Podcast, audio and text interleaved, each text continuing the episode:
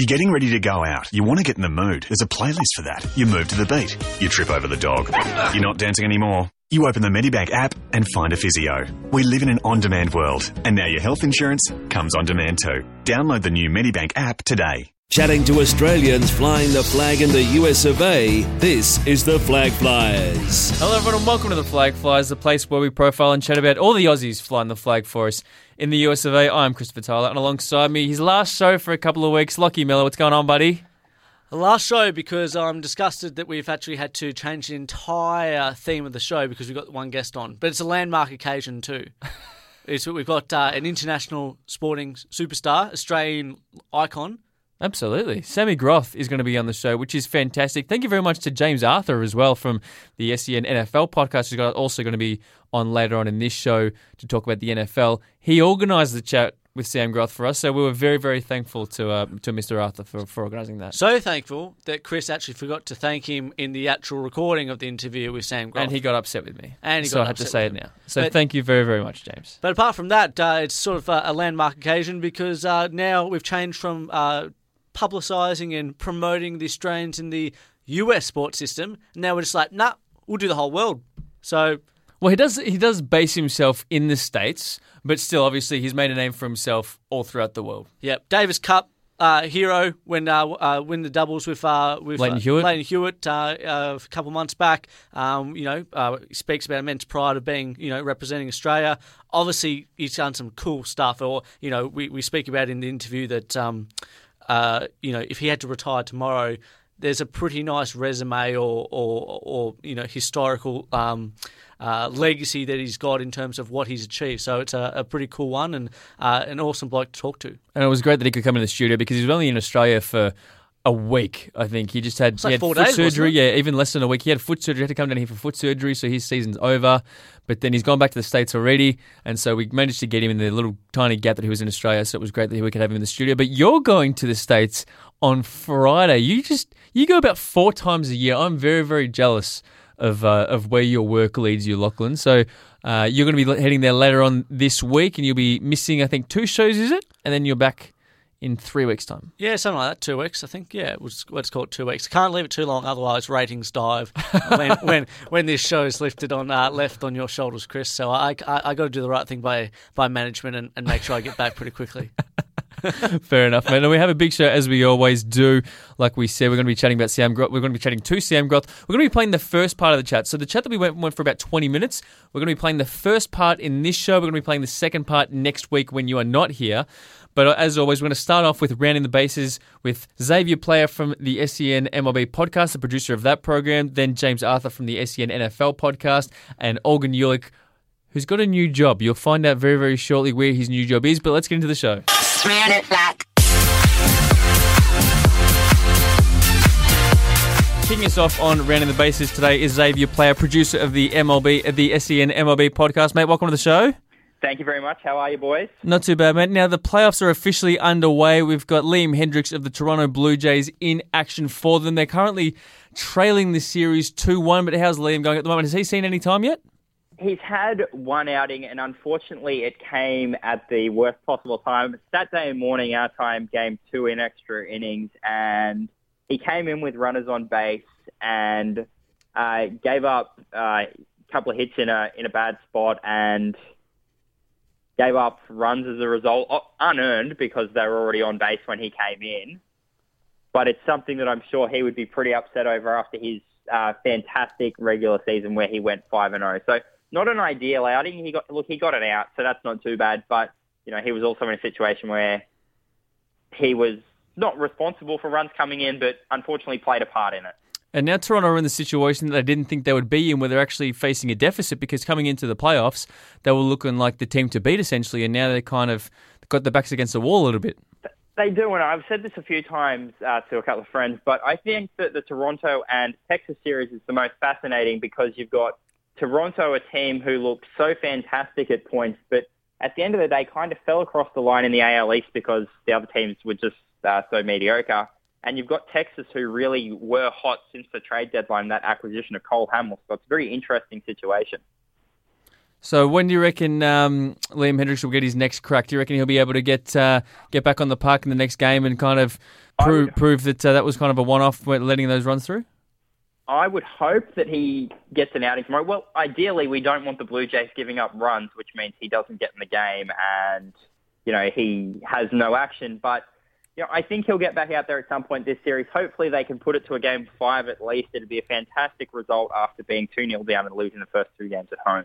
So David, thanks for joining us, mate. And as always, we can listen to the SEN MLB podcast every Saturday. Of course, the uh, MLB playoffs are on at the moment, so there's going to be heaps of great content from uh, Craig Koenig, JC, and the boys as well. And you do a great job of producing it every week, mate. So thanks for joining us. Thank you very much. Continuing on with rounding the bases this afternoon is Olgun Uluc from Fox Sports, the lead basketball writer for Fox Sports. If you don't mind, Olgun, Olgun welcome to the show. Thank you so much. Mate, you're big time now, and, and you still have time for us. That's terrific. Because once we found out that you were part of Fox Sports, we thought, oh no, Olgun's big time now. He won't have any time for us. But you're back and you're here and He you're did, with us. he did blow us off last week. You did, but that's all right. That's I, fair I, enough. I wouldn't do that to you guys. Last week was a busy week. As it always is, I'm sure. And you've spent uh, the last week just watching a whole lot of basketball. It's it's a, it's the dream job for you. So we're, we're rapt that uh, that you're uh, able to, uh, to to get the job, mate. And we encourage everyone to go and check out your work, work at Fox Sports because if anyone has read your stuff on uh, on pick and roll before or, or, or your stuff with Aussie Ball prospects, everyone knows that you know your stuff and you love your basketball and all that sort of stuff. So hopefully this just leads to bigger and better things, my friend. But let's start off with um, let's go back to, to where it all started, back to the uh, the recruiting news. We want to start off talking about Matt Owies committed to Hawaii. Can you let us know about that? Yeah, so he's at, he's at the University of Hawaii. So he's committed for uh, the class of 2016. Uh, Matt's a 5'11 point guard, the, the starting point guard for the Australian under 17 team at uh, last year's FIBA under 17 World Championship. Um, he's, he's a solid little player. Um, gets to the rack. He's, he's a really feisty defender. Um, and uh, University of Hawaii has uh, Eran Ganot, who was a the head coach was a, a coach at St Mary's. He had a lot of the, the key guys there, and so once he moved to Hawaii, he started that Australian pipeline. I think he has Jack Pur- Jack now. He's transferred there. Now he's got Matt Owies. Nice double act. Uh, in in alignment with um, some of the other big Aussies that we've had going to uh, big Division One programs, Deng Gak is starting to get interest from uh, the likes of Duke and Florida. Can you tell us uh, where that's all come from and, and where he's probably likely to end up? Well, yeah. So ever since he's moved to Blair Academy in New York, he's started to pick up a lot more offers. Um, he doesn't have offers from those places yet, but uh, it, it's a Duke, Florida, I think SMU. I think Larry Brown from SMU went and visited Blair Academy to, to have a talk with him and just to kind of gauge where his recruitment's at. He's still a 2017 uh, center, so uh, his recruitment's still kind of wide open, and there's no real kind of gauge on where he might go. Uh, but it looks like that he'll get a, a lot of high major interest.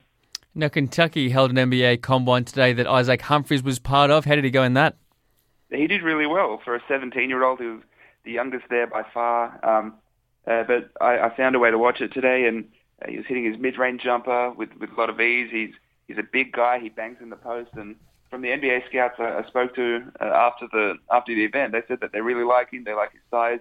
They like his competitiveness. Um, and they reckon he'll get a lot of minutes at Kentucky this year. So, how do these work? Is it just set up by the school in essentially the same way that the NBA combine is set up and they're just testing out new recruits, or is it for everyone? How do these combines work? So, this is set up by John Calipari, the head coach of the University of Kentucky. So, uh, he basically sets up a combine. They do the athletic testing, the measurements. Then they go through drills. They go through shooting drills, three on three, five on five.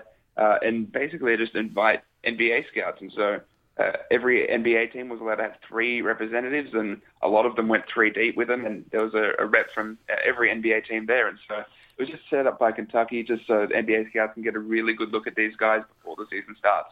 Yeah, so obviously Ben Simmons has got one uh, lined up with LSU in the next few days. Is this the is this the next evolution of of the recruiting cycle? Obviously, the combine's a big part of it, um, and also the evaluation um, events and all that sort of stuff. But why is this coming in now? Why is it coming in at the start of the season? What what's the necessity there? Well, LSU's one's in a couple days. I'm, I'm pretty sure they're holding two days of it. Um, a lot of it has to do with, especially with Kentucky, uh, the idea of freshmen that are one and done guys. Uh, Kentucky, that's that's the kind of thing that they do, and so uh, it's it's good for instead of the NBA guys only having one season to look at kids. At least they get kind of this one big session to, to have a really close look at them before the season starts. That's why I think guys like Kentucky, uh, they could do it. LSU, they have a couple of, of uh, good athletes who I think could go um, in the next draft, and even in places like Duke and Kansas. I don't think it's something that'll spread across the NCAA, but I think a lot of high-level schools will start to do this now. Just before we finish up, I heard Coach Cal talking earlier on in the week about how say, uh, saying how I guess unready his team is to compete uh, this season. Is that just Coach Cal being Coach Cal, or do you think that their team this season just isn't as good as the team that he's, he's been used to coaching over the last five years or so? Well, I think what he what he says by uh, what he means by unready, I think is just the team hasn't been together for too long.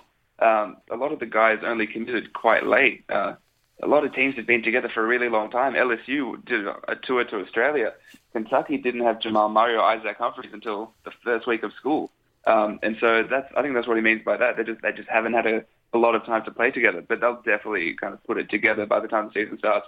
Olgun, thanks for joining us again, mate. And as always, we can read your stuff on Fox Sports. Congratulations on that new role, my friend, and we'll catch you soon. Thank you so much. Finishing us up on Rounding the Bases today is James Arthur, taking over for Richie Garraway. He's Richie's sidekick. I'm going to call him his sidekick rather than his co host. His sidekick from the SEN NFL podcast. James, welcome to the show. Hello, I am the Robin to Richie Garraway's Batman. You're kind of just the funny guy. You, you, you kind of, everyone listens for you because you're the funny guy, but Richie's the guy that actually runs the show and actually knows everything. Well, I call it being the talent, uh, what it's called in the industry.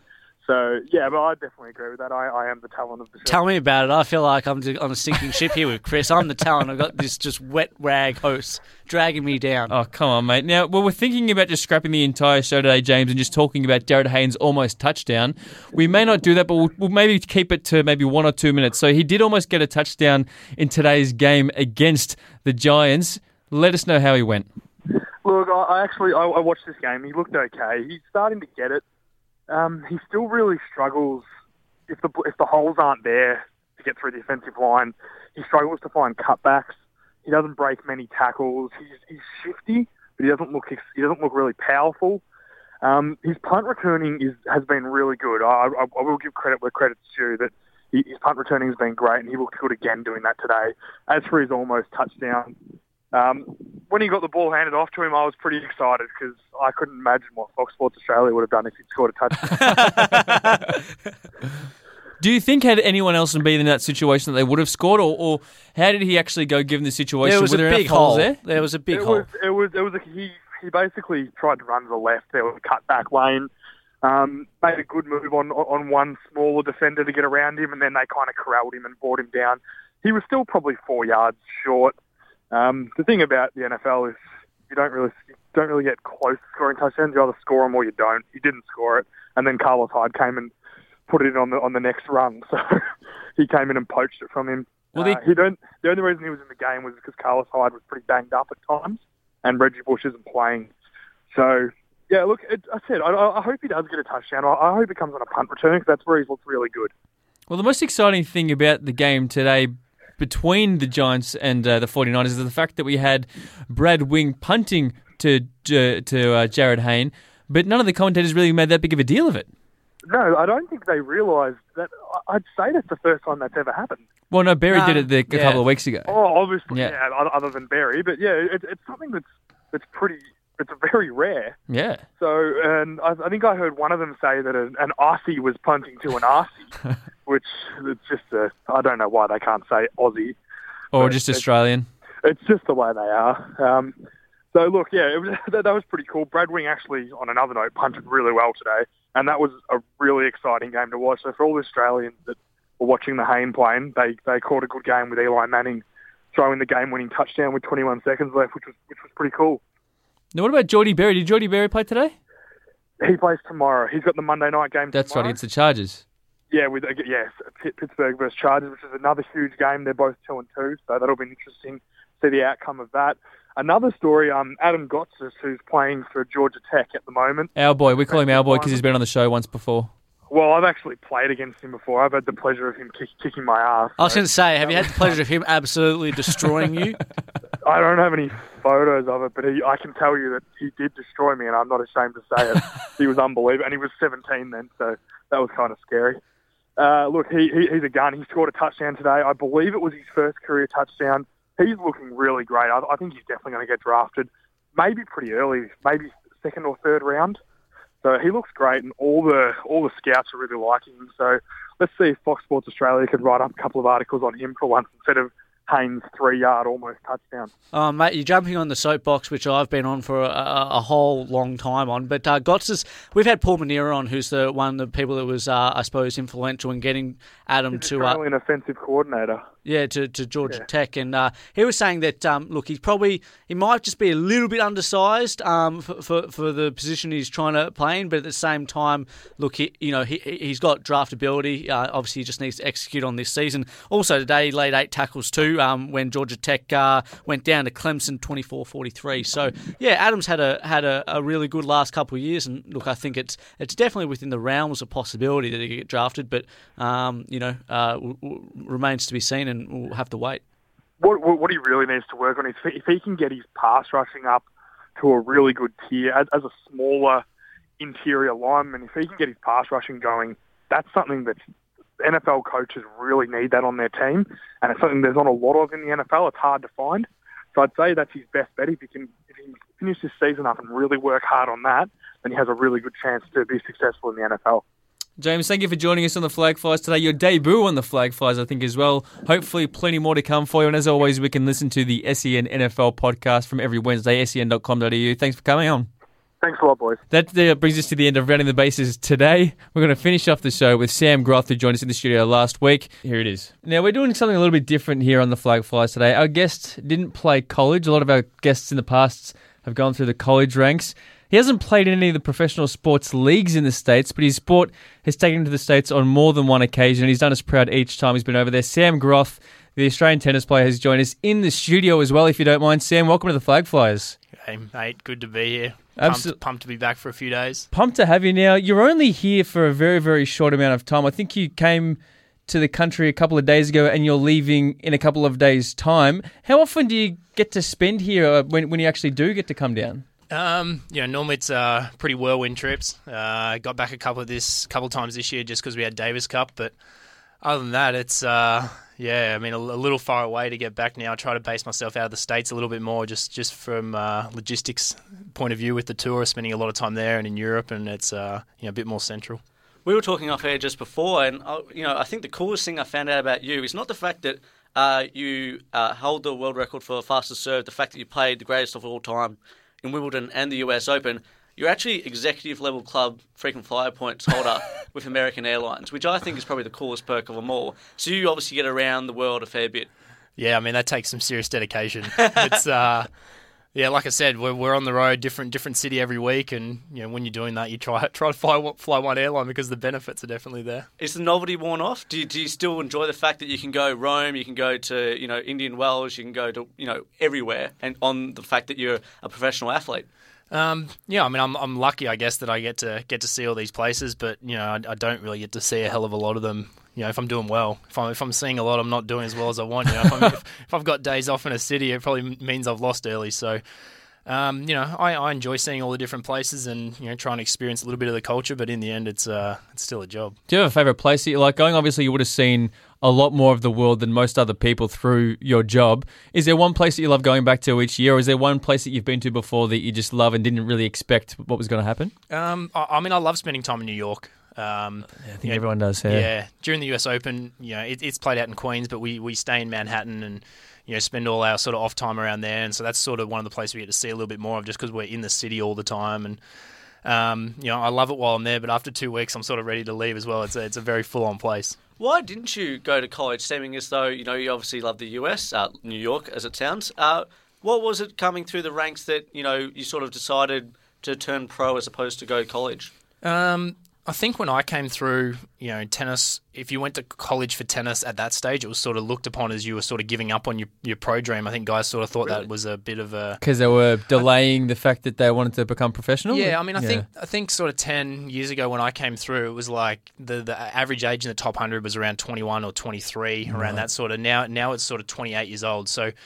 Um, back then, I had the support of the federation, which was nice. I was part of the Australian Institute of Sport and these things, so they sort of gave me an option, you know, funding wise, that, that college wasn't really on the cards, but certainly. But now, it was raised to you the fact that that was a possibility. Yeah, or- I mean, I had some yeah. offers from coaches, and they sort of reached out in like my last couple of years of juniors. But you know, I think now, especially the way the tour's gone, how how tough it is out there. You know, if anyone asks me now, certainly college is an avenue that I, you know, unless you're one of the really, really, you know, top standout stars, um, you know, college I think is a great option.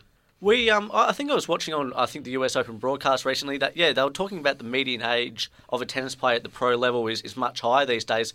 Why is that? Because I remember like growing up, you'd see Na- Nadal was 17. Like obviously these are freak shows once in a generation, once in a lifetime. But what's changed in terms of the actual sport that now requires you know the athletes to, to peak at a higher age? Um, I think it's just the the physicality of it, and I mean it's the physical and the mental. I think um, you know we have to spend so many weeks a year on the road, and it's so full on in the sports. You know the, the money's gotten a lot better, obviously, so there's more people playing, and um, the guys at the top are hanging around a lot longer. So you just don't get you know as many of those superstar youngsters and. It's just uh, you know there's a few coming through now. Uh, obviously we've got a couple of young Aussie guys and there's a couple of young guys from a few other countries coming through. But it's just it's such a tough sport. It really is. I mean, if you talk about you know coming from Australia, especially, you know, we spend 40 weeks a year away, you know, from the country trying to play tournaments and, and travel. So it's not necessarily easy to do that as an 18 year old to sort of leave your family and you know make that commitment to traveling and you know it, it can it can wear down you and you know certainly enjoy getting some off time myself as well. Yeah, absolutely. So, what stage did you have to kind of commit yourself to tennis? Because you're obviously a dual sport athlete. You would have been a freak at just about every sport you would have tried. You just look like one of those guys. And obviously, you were quite a handy footballer. At what age did you kind of have to choose tennis and say, all right, this is what I got to go for? Uh, I stopped playing footy just before I turned 17. Right. Um, you know, I moved. I was from the country, from Albury. Moved down to Melbourne to, to pursue tennis, and then, um, you know, I, I was playing full time from basically you know 17, 18 years old, and then 2011 I had a break, went back, played footy, quit again, and probably never until that stage committed myself as much as I probably should have, and that's probably why I never quite got to where I.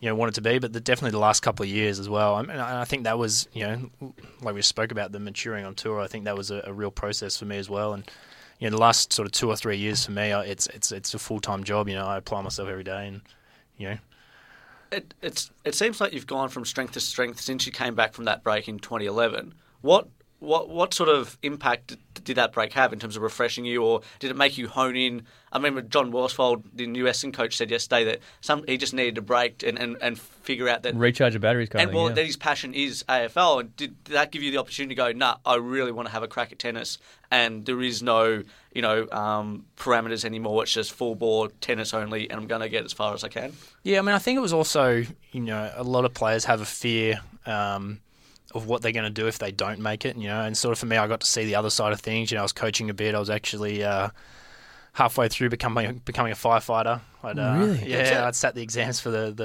MFB here in Melbourne, and I was doing a few other things, obviously playing a bit of footy and all that sort of stuff. And um, you know, when I when I decided to come back, it was just you know I decided I wasn't going to leave any stone unturned. It was going to be a full commitment. Thankfully, it's uh, it's starting to pay off. Yeah, I, I was I was thinking before, if you retired tomorrow, and we don't want you to, but if you were, you've got fastest serve in the world. Okay, that's kind of like, you know, I imagine in a sport that has like obsessed with like that sort of metric, that's a pretty good thing to have on your resume. You played Federer in um, Arthur Ashe Stadium, Centre Court. You played Federer. Was it Centre Court, Wimbledon as well? Yeah. And Davis Cup was it the semi final that you won um, up in Darwin? Was Quarters we won. Quarters who won? Semis we lost. Where do you how do you rank those? What's what's the best one? What's most important? I, and I don't want you to feel obliged to say, "Oh, I love Australia. It was Davis Cup." blah blah blah. To be honest, I'd be like, "Nah, fastest serve, hands down, beat that." Come on, that's got. I think I think when I hit the fastest serve, it was sort of the biggest thing I'd done. Yeah. Um, but at the Could time, you tell straight away that it was the fastest? Oh, I don't know. Can you I don't know? Can you notice the difference between a two thirty and a that's what I mean. 250? I don't know. It's ridiculous. can't- Once it gets yeah. over like 200, surely is there much difference? Can you tell much difference? Oh, I guess. I don't know. I haven't been on the receiving end. but uh, no, when I did that, you know, I, I, that was sort of you know my biggest achievement. And it was sort of you know people. It's something people can relate to, but people also said, "Oh, this guy's just a serve." You know, it was it was sort of a tough thing for me to deal with. So. Um, as as great as a thing it is to have, it's much better to have it now with all the well, with all the other things I've done. And um, you know, when I played Federer at you know centre court on Arthur Ashe, that was the first time I'd got direct entry to a Grand Slam. It was the first time I'd played a big guy on a big court, and it was you know Friday night in New York in front of you know, Yeah. twenty three thousand full house, and that was amazing. And then you know, play him at Wimbledon. Um, you know, took a set, which was you know the next sort of step, playing on you know probably the greatest court in tennis that we have historically, and then you know, a week later come back and honestly, like at at the time, Darwin, you know, with you know being able to do it with Lleyton, who's had such a great Davis Cup record. I know you said you don't want me to say just Yeah, that, but you know, at the time when I got interviewed, you know, I, we won the doubles and I won that fourth rubber and you know gave Lleyton the chance to to win the fifth. I mean, it was it was the best feeling I've ever had. You know, Yeah. because you're not just doing it for yourself. You know, there's that whole weight of everyone else there with you. You know, the team, which is something we don't get very often in tennis, and then you know doing it for your country, it was it was it was it was unbelievable. Yeah, all jokes aside, I, I'd be the same way. I'd, you know, I just wanted to put it out there. The other one, and weird question coming, in terms of because the serve is the centerpiece of your game. I was thinking about this as walking in. Colin Minogue insures her butt because that's like you know the centerpiece of you know her career, right? In some ways, have you insured your shoulder? Because let's face it, you know we we, we got to keep the power in that. You know, it's three points, aces down the middle. You know, have you got the shoulder insured? Nah, it's not insured, but trust me, there's a lot of work that goes into looking after it because I know if I lose that, I'm screwed. What do you kind of have to do? uh, just it's rehab, it's physio, Yeah. it's uh, yeah maintenance all the time. You know, occasional cortisone injection to take a little bit of the edge off the pain, but uh, yeah, it's uh, yeah, it's sort of like baseball. You know, we have to manage it. You know, the pitchers manage their shoulders, and we're probably not as diligent with you know we don't count the number of serves we hit and that sort of stuff. But it's definitely something you have to look after a lot. And I assume all through juniors you had a pretty powerful serve as well. It wasn't just something that came about. Is this something that you were kind of um, that was your strength all the way throughout your, your junior career as well? Yeah, yeah, my serve's always been the biggest thing, and you know, even when my ranking was lower, I still had a great serve. It's just you know, I had had to work on the rest of my game. You can't Yeah. you can't rely on one thing when you get to that sort of top level. For more SEN America podcasts, head to sen.com.au. To keep up to date with the latest American sports news and interviews from around SEN, follow SEN America on Twitter at SEN America and on Facebook at facebook.com slash SEN America.